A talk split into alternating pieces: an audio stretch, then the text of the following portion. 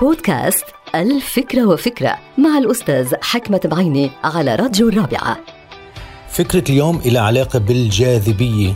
طبعا هناك نوعين من الجاذبية.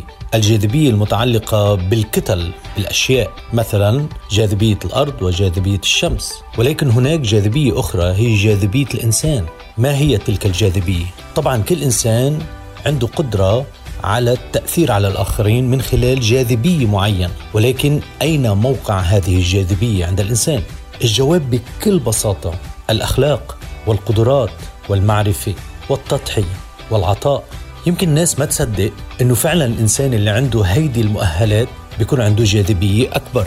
ولكن هذا جزء من الحقيقة لأنه الإنسان اللي عنده أخلاق كتير وعنده عطاءات كتير ومحبة بصير عنده انحناءات بصير عنده وزن. والسعادة سعادة الآخرين وسعادته الشخصية بتمرق من خلال تلك الانحناءات. بتمر السعادة من حوله ومن حول الآخرين وبتتسارع أيضا في عملية الدوران من حوله ومن حول الآخرين. يمكن الناس ما تصدق بس جربوها وشوفوا الأشخاص اللي عندهم قدرات هائلة من العطاء والمحبة والتسامح. عندهم أخلاق بيكون عندهم جاذبية وهذه الجاذبية هي كتلة هي وزن هي قدرة.